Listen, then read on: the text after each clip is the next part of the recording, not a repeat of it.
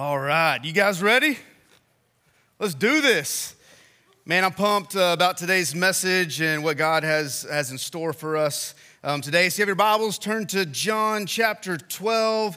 Hey, if you'd like to follow along with today's message on your phone or your iPad or whatever you have with you, just uh, hold your phone up with the camera app uh, to the screen right there, and it'll take you to uh, the, the site where you can You can follow along and have the notes um, there for, for yourself. Um, but, man, I'm, I'm pumped about uh, a series that we're going to continue today, because we've been talking about some, some strange things that Jesus has said.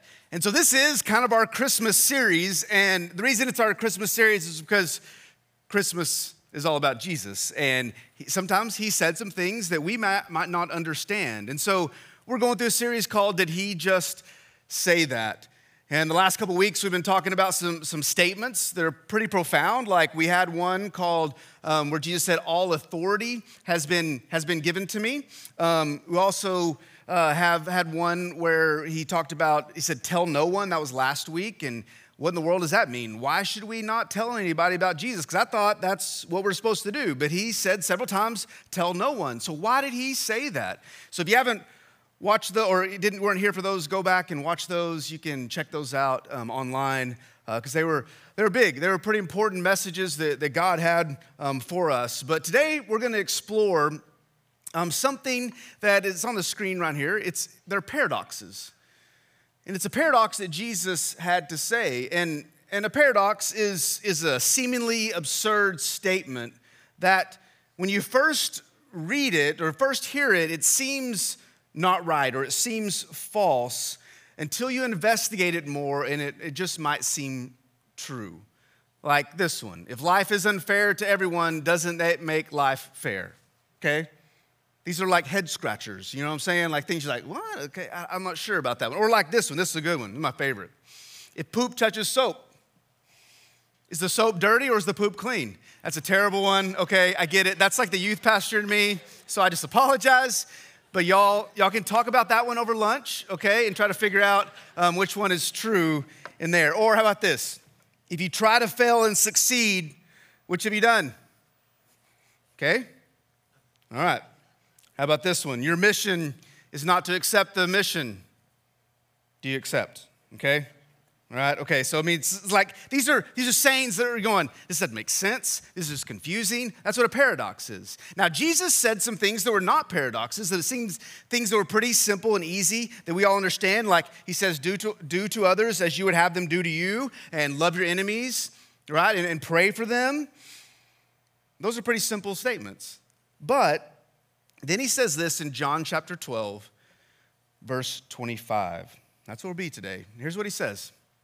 Whoever loves his life loses it, and whoever hates his life in this world will keep it for eternal life. Now that is a strange statement, and honestly, it is quite confusing. And so this morning, that's what, here's what I want to do. I just want to simply investigate this phrase when Jesus says, hate your life. Hate your life. Why in the world would Jesus tell us to do that? Well, to understand what Jesus meant and what he was saying, we got to understand what's going on in this passage in John chapter twelve. We got to investigate uh, the things that are happening, the, the message that he has for us, and the circumstances surrounding it, surrounding it. So here's a little bit of background on what's going on when Jesus says, hate your life. So this is about the last week um, of Jesus' life here on this earth. He goes into Jerusalem. There's the triumphal entry. Everybody is celebrating Jesus coming in. And then he quickly goes to the temple, and he does not make any friends there. You know, he begins to turn over tables and all that kind of stuff. And all the religious leaders are super upset with him, and they are trying to find a way um, to get rid of Jesus. And then Jesus and his disciples go to some house. We don't know where it was, but they were kind of, you know, hanging out at a house uh, during, during that time. And something happens starting in verse twenty. So here's where we are in John chapter twelve, starting verse twenty. It says, now among those who went up to, to worship at the feast were some Greeks. So these came to Philip, who was from Bethsaida in Galilee, and asked him, sir, we wish to see Jesus.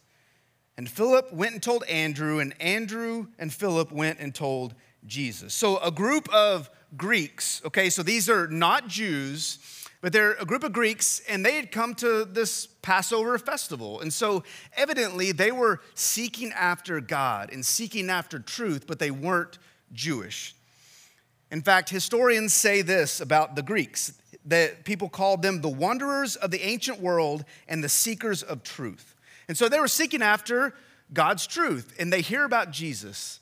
And they go to Philip, and they say, hey, can we, can we meet Jesus? Can we see Jesus? Now, why did they go to Philip? Well, Philip, he has a Greek name. Philip is a Greek name. And so they had some common ground there. Like, hey, he's one of the disciples. He probably understands this the best. We're going to go to Philip. Philip goes to Andrew, because Andrew, if you remember the series over the summer, Andrew's the guy that always took people to Jesus, invited people uh, to see Jesus. And so Philip goes to Andrew and says, hey, can you help me to go to Jesus? I'm a little scared about this. I'm not sure if he's going to want to meet these Greeks. Let's go together. Uh, so there's, you know, we can go together. We're, we're not by ourselves. Let's go and ask Jesus um, if, if they can meet him. And so they go and do that. And it's really interesting that while this is happening, while these foreigners, these Greeks, while they're trying to find Jesus and they're seeking after Jesus, the religious leaders in, in the city are trying to kill him. And so these Jewish people are, are against Jesus, and these foreigners, these Gentiles, are for Jesus. Now, scripture isn't clear if Jesus actually goes and meets with them, but evidently, just the fact that they were seeking after Jesus, it sparked something in Jesus. And he taught this. And here's this was his response in verse twenty-three. The Bible says, and Jesus answered, answered them and said this, the hour has come for the Son of Man to be glorified. So even though the Jewish people were not ready for Jesus, it seemed like the Gentiles were. It seemed like the, the Greeks were. It seemed like the, the non-believers were ready. And it sparked something in Jesus. And he said, you know what? It's time. He said, it's time. The hour has come for me to do what I have been called to do. And then he goes on and tells a parable. And it's just one, a one-verse parable in verse twenty-four. And we call it the parable of the seed. And here's what he says. He says, truly, truly. So when he says truly, truly, what he's saying is, listen up. Everybody stop what you're doing. This is really important, okay? So he says, truly, truly, I say to you, unless a grain of wheat falls into the earth and dies, it remains alone. But if it dies, it bears much fruit. This is a profound statement. And honestly, it's kind of like another paradox. It's a paradoxical statement that do- this doesn't kind of make sense, because it's saying that if a seed remains alive, then it's going to be alone. But if a seed is willing to actually go into the ground and die, then it will produce a plant and more seeds, and then it won't be alone anymore. But it requires that seed to sacrifice and to actually die. And I can't really describe it as well as seeing a video of it. So watch a video here of a seed doing just that. So here we go, time lapse of a seed. This is like elementary school, you know, science project type stuff here. So you put a you put a seed in the in the soil, and what it's doing right now is it's dying. The seed is dying, and it's growing roots, and as the roots grow, it also begins to grow a plant. And what it's saying here, and what Jesus is trying to illustrate, because they all knew what a, what a seed did. What he's trying to illustrate is that death is the way to life, which kind of doesn't make sense. But Jesus here, he's talking about himself.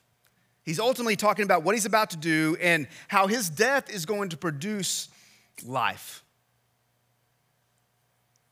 And a new plant and more seeds. And honestly, this there's a pretty profound truth in the middle of this that, that I think we need to get. And it's that Jesus, he died in your place so you can have life. He died in your place so you can have life. Don't ever forget that.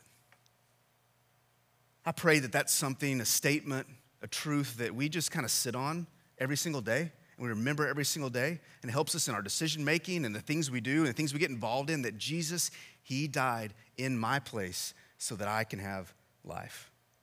And he uses this image of a, of a seed to illustrate his sacrifice. In fact, it's a sacrifice he's been talking about a whole lot. He talked about it in Mark chapter ten, verse forty-five, and he says, "For even the Son of Man," talking about himself, "came not to be served, but to serve, and to" what? "To give his life as a ransom for many." He talked about it all the time, about how he was going to give his life for us on our behalf. But he's not done. He's not done in this little passage of John chapter twelve, because he, he keeps teaching and he flips the script and begins to talk about us.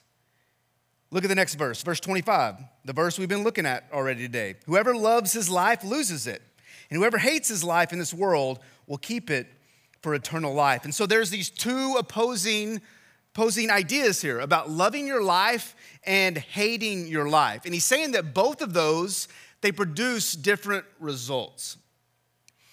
Now, on the surface, I have a big problem with that because I love my life. Like, don't you love your life? I mean, I, I love my family. I love my wife. I love my kids. I love my dogs. I love my, my neighborhood. I love my church. Um, I love being the pastor of this church. I love my life. I also love popcorn, you know?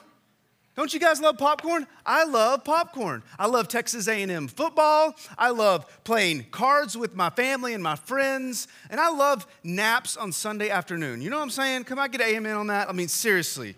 Like, I'm excited about the nap that I'm about to take here in just a little bit. I love those things. And if Jesus is saying that if I love those things, then I'm going to lose everything, then I have a problem with that because I'm, that's not changing. Like, I'm going to still love those things. Well, that's not really what Jesus is saying. What he's doing is he's taking these two phrases, love and hate, and he's using them as figures of speech to teach us about our priorities, teach us about how we view life.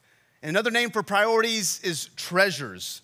And Jesus, he warns us about having certain kinds of treasures and actually encourages us to have certain other types, types of treasures. In Matthew chapter six, verse nineteen, he says this. You've heard this before. He says, "Do not lay up for yourselves treasures on earth," and describes those treasures, what's going to happen to them, where moth and rust destroy and where thieves break in and steal.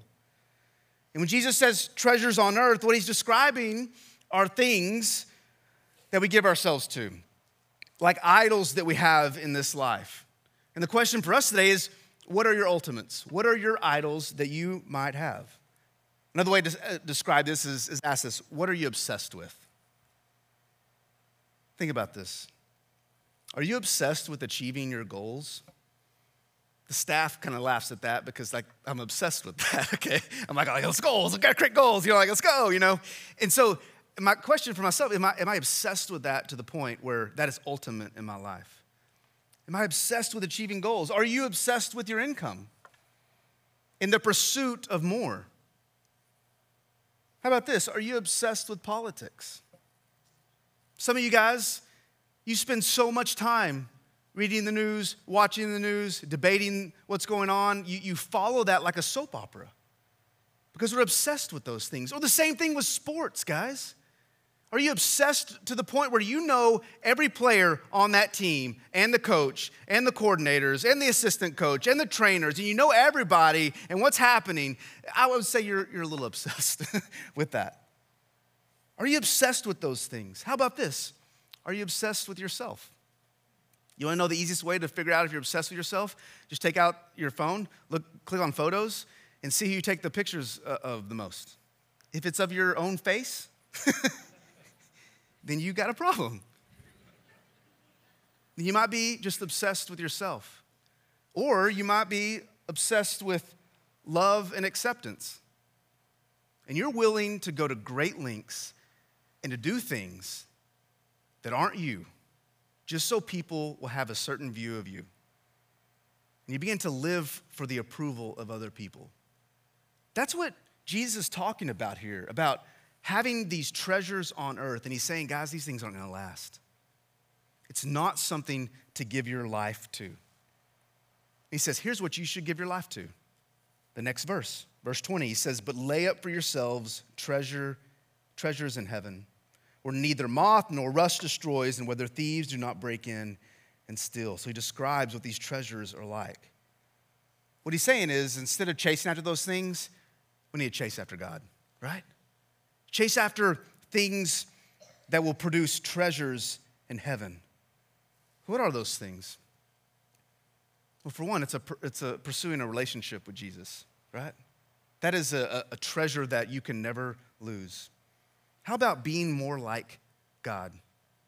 Being like him, acting like him, and treating other people the way that, that he treated other people.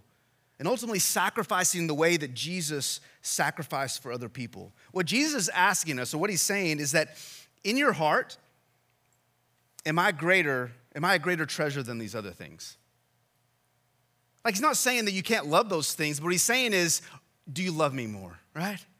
Do you love me more? Am, am I the pursuit of your life, or is it these other things? And that's what he's talking about when he says, hate your life. Look back at verse twenty-five. He says, whoever loves his life loses it. If that is ultimate, then you're going to lose it all. But he says, whoever hates his life in this world will keep it for eternal life. And I hope you understand what he said here. He's not, doesn't say, if you love your life, it's going to go bad for you. If you hate your life, it's going to go good for you. What he says is, if you hate your life in this world, right? And I think that's something that we need to understand. He's saying, do you hate your life in this world? What he's saying is, man, you got to be so committed to Jesus that to the rest of the world, it looks like you hate your life in this world. It's just a perspectives game, right? I mean, when I was in fifth grade, I had my first girlfriend. Fifth grade, what was I thinking, right?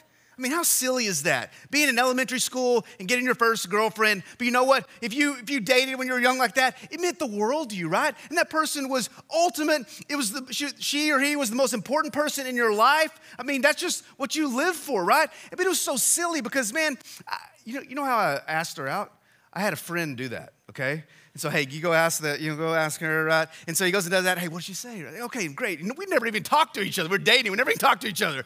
And like two months later, I had the same friend go over there and break up with her, okay? That's how I rolled as a fifth grader, okay? And that's silly, but when you're young, it means the world to you. But now when I compare that to my wife and our marriage and how we met and how we love each other and how we have kids together, and we're going to spend the rest of our lives together, that's a difference, right? And I look back, and I don't even remember that girl's name, you know? But back then, it was so important. It was ultimate. But compared to my wife, that means nothing. And that's what Jesus is saying. He's saying, compared to the rest of, the, of everything else in your life, I should be ultimate. What he's really saying is there's got to be a breakup. You got to break up with yourself. You got to break up with this world and begin to pursue me and follow me. In fact, Paul talks about it in Galatians chapter six, verse fourteen. Here's what he said. This is, this is, this is great. He says this, the world has been crucified to me and I to the world, okay? He's saying, the world and I, we're done, right? We're, we're, we're broken up. I've asked my friend to go tell them, okay? Like, that's how we're doing, okay? He says, we're done. I am not living for the world anymore. I am living for Christ. And this is the call in our lives. We have to, as we live life, as we love things in this world, we have to make a choice. We gotta make a choice of what path we're gonna go down. And so here's an illustration that kind of shows that. In life, there's big moments in our lives we have to make fork in the road moment uh, choices, but every single day we also have these fork in the road moments where we choose either the path to perishing or the journey to joy. Now the path to perishing is that road is the road that misses eternal life. And it's someone, and it's honestly the majority of the world who lives for who? Themselves, right? They live for themselves, and they're doing the things of this world. And God knows that. I mean, he knows how we tick. He knows that that's just natural for us. It's just, it's just natural for us to look at the rest of the world and say, how, do, how are we supposed to, how am I supposed to live? And I, and I think those people are happy, so I'm gonna go do those things that those people are doing because that seems to bring joy to them. And so I'm gonna go do those things, even though those are worldly things and they're chasing after the things of this world. I think those are good for me, so I'm gonna go and do those. God knows that about us. In fact, he says this in Proverbs fourteen twelve. He says, there's a way that seems right to a man, but its end is the way to death. That's a good verse because there have been times, and I know that all you guys are thinking right now, times in your life where you thought something was a good idea and it wasn't a good idea, right? It ended up being a terrible idea. And you go, man, I'm not as smart as I thought I was, you know? I didn't know how things were going to turn out the way that I thought they were going to turn out. And what the world is saying, the world is saying, come follow me. Let's go that way. And Jesus is saying, no, come follow me. Let's go this way. And he's saying to choose a better way, which is the journey to joy. But here's the deal. This journey to joy means you got to hate your life, which is which is crazy. It means you got to hate your life in this world, where you're saying, I've broken up with myself. I've broken up with the ways of this world. Now, before we kind of move on to this, there's something important that I think we need to, to talk about. Now, when you when I say hating your life, that can seem kind of like morbid and dark. I get that. I mean, it's not very like Christmas message, you know what I'm saying? But here's some things that it's not. Hating your life is not a call to poverty, okay? I think some people might look at it and go, you know what? If I'm really, truly, like truly falling out to God, I just got to I got to lower everything in my life. I got to get rid of everything and all my relationships and all my possessions and all my things and all my goals and all my achievements. And I'm just going to li- live this, this pauper life, right? I'm just going to be, be as, as low as I can be. And that's the way I'm going to, that's the way God calls all of his people to live. But that's not the way God calls all of his people to live. What he says is that I want you to pursue things in this life, but to my glory. And so it's, he's not saying that you should not have goals. He's not saying that you shouldn't try to build your business, okay? He's not saying that you shouldn't try to take care of your family and have an income and all those things. He's not saying that. He's saying when you do those things, I should still be ultimate. And the reason you do those things ultimately should be for me and my glory. Because here's, here's the cool thing. When we do that, we end up having influence, you know? I mean, think about that. Think about getting an education, going to school, becoming a boss, or, or becoming a leader in your community. What, what are you doing? You're not just pursuing your own goals, but you're putting yourself in a position to have influence. Have influence in your community, right? Influence in your, your career, influence in your, your job, so that you can do that for God's glory. But you know what also? If, if you have the ability to make a good income, it's an opportunity for God to use that, right? To meet other people's needs and to take care of people. He does that through his people. And so we just got to say that. I mean, it's not a call to poverty. And here's another thing. Hating your life is not a call to carry around your martyr card, okay? You guys know what the martyr card is, right? People, someone that, that always, life is just terrible. Everything is bad. And people that purposely, they seek out persecution.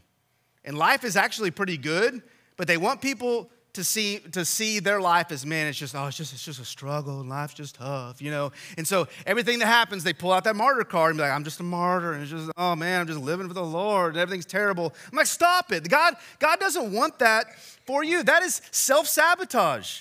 He wants you to live with joy. It's like if you never go into battle, but you cut your arm up and your, your leg and you bruise your, your face up so you, other people can see, I mean, look how, how tough life is for me, you know, right? But there's people that are like that, that doesn't matter what happens. It could be the best day ever. It's just like, oh, it's just terrible, you know? It's the martyr card. God doesn't want you to live like that. He wants you to have joy, right? He wants you to, to go down this, this path to joy. And this, this journey to joy is a journey to die to yourself. That sounds kind of crazy. You know, I want to, I'll read a, a quote to you by a guy named Matt Carter. He's the, the founding pastor of Austin Stone Church in, in Austin, Texas. And he said this about dying to yourself. This is what God is calling you to do. Die to little dreams. Die to empty routines. Die to playing life safe. Die to protecting your reputation. Die to selfish, small living. Die to stingy self-centeredness. Die. And only then can you live. And only living brings joy. Man, that is, that's a good, good way to think about that. That's what God is trying to teach us today. Don't make those things ultimate. Make him ultimate. In fact, I'll, I'll go as, as far as to say something else. And I think it's I think it's biblical that if you don't die to yourself, if you don't change your priorities and hate your life in this world compared to Jesus in your life, then I believe that the Holy Spirit really has no room to work in your life. And that's what Jesus is saying. In fact, First Corinthians fifteen thirty-six says this. It says, you foolish person. Just kind of a tough way to start a verse, okay? You foolish person, what you sow does not come to life unless it dies. Think of your life as that seed. And God's saying, I want to do something special in you. I want to use you. But you know what? You got to die to yourself. Because then I will have an opportunity to work in you. I have an opportunity to grow you.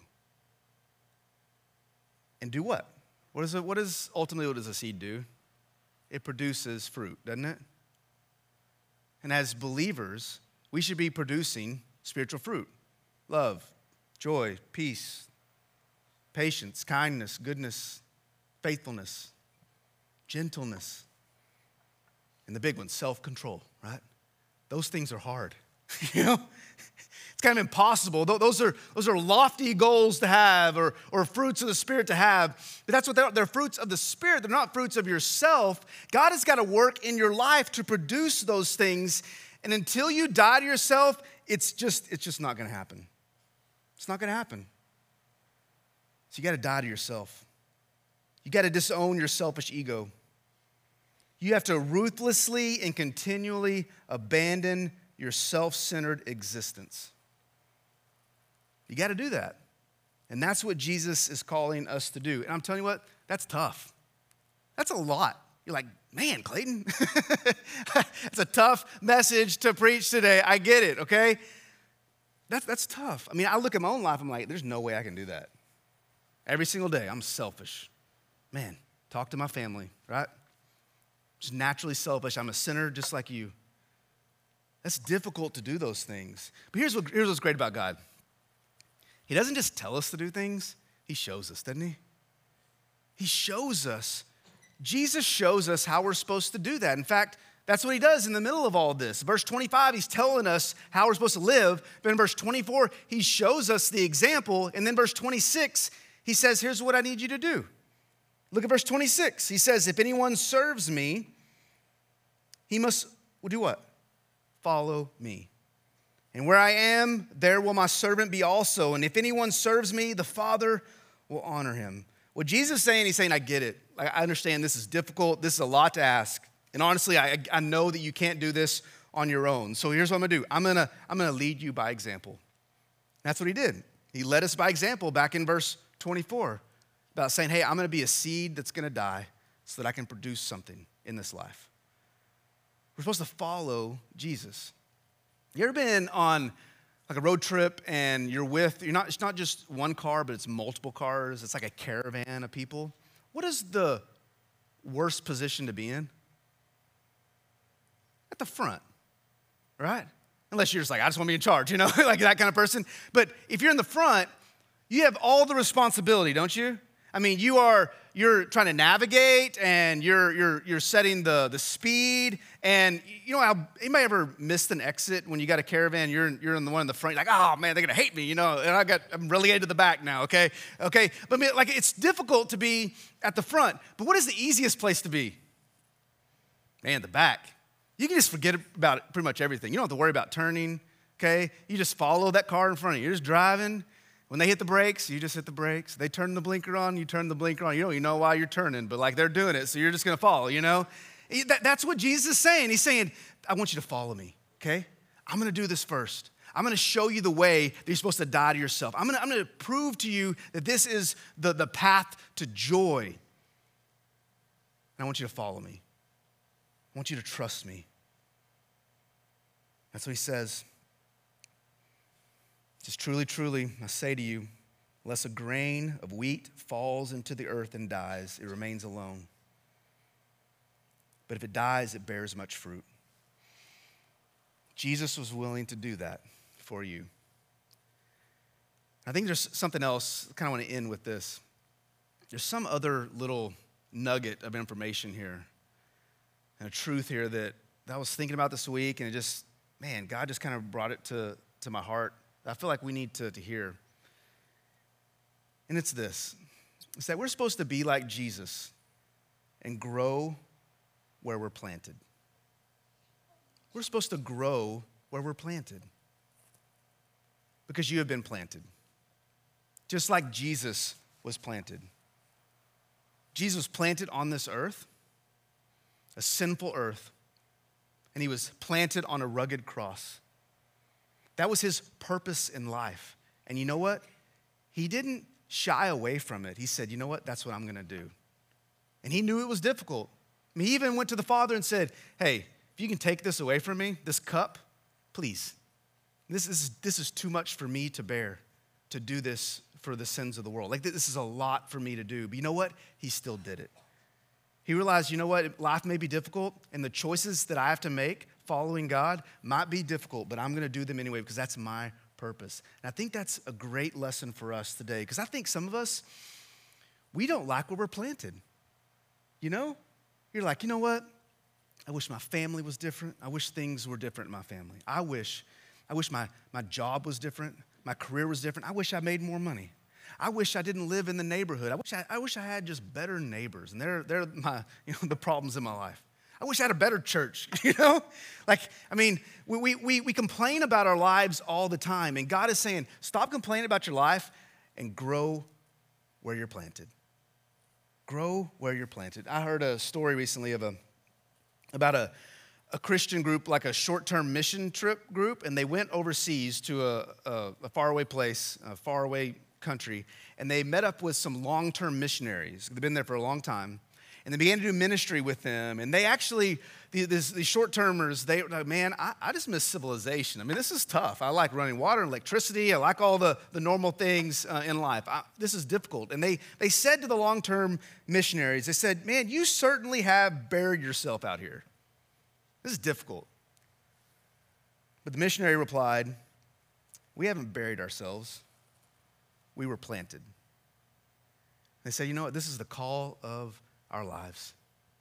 And we wouldn't want it any other way. It's the same thing for us. God has called each one of us to be in the family we're in, the neighborhood we're in, and the job we're in, the career we're in, the influences that we have, and the church that we're in. God has called us for a purpose. And man, things would be different if we would stop complaining about those things and say, you know what, this is what God's called me to do, and so I'm going to do it with, with all of my life, with everything that I have, and take the example of Christ. That is what Jesus is calling us to do, to, do, to grow where we're planted. And I pray that Galatians two twenty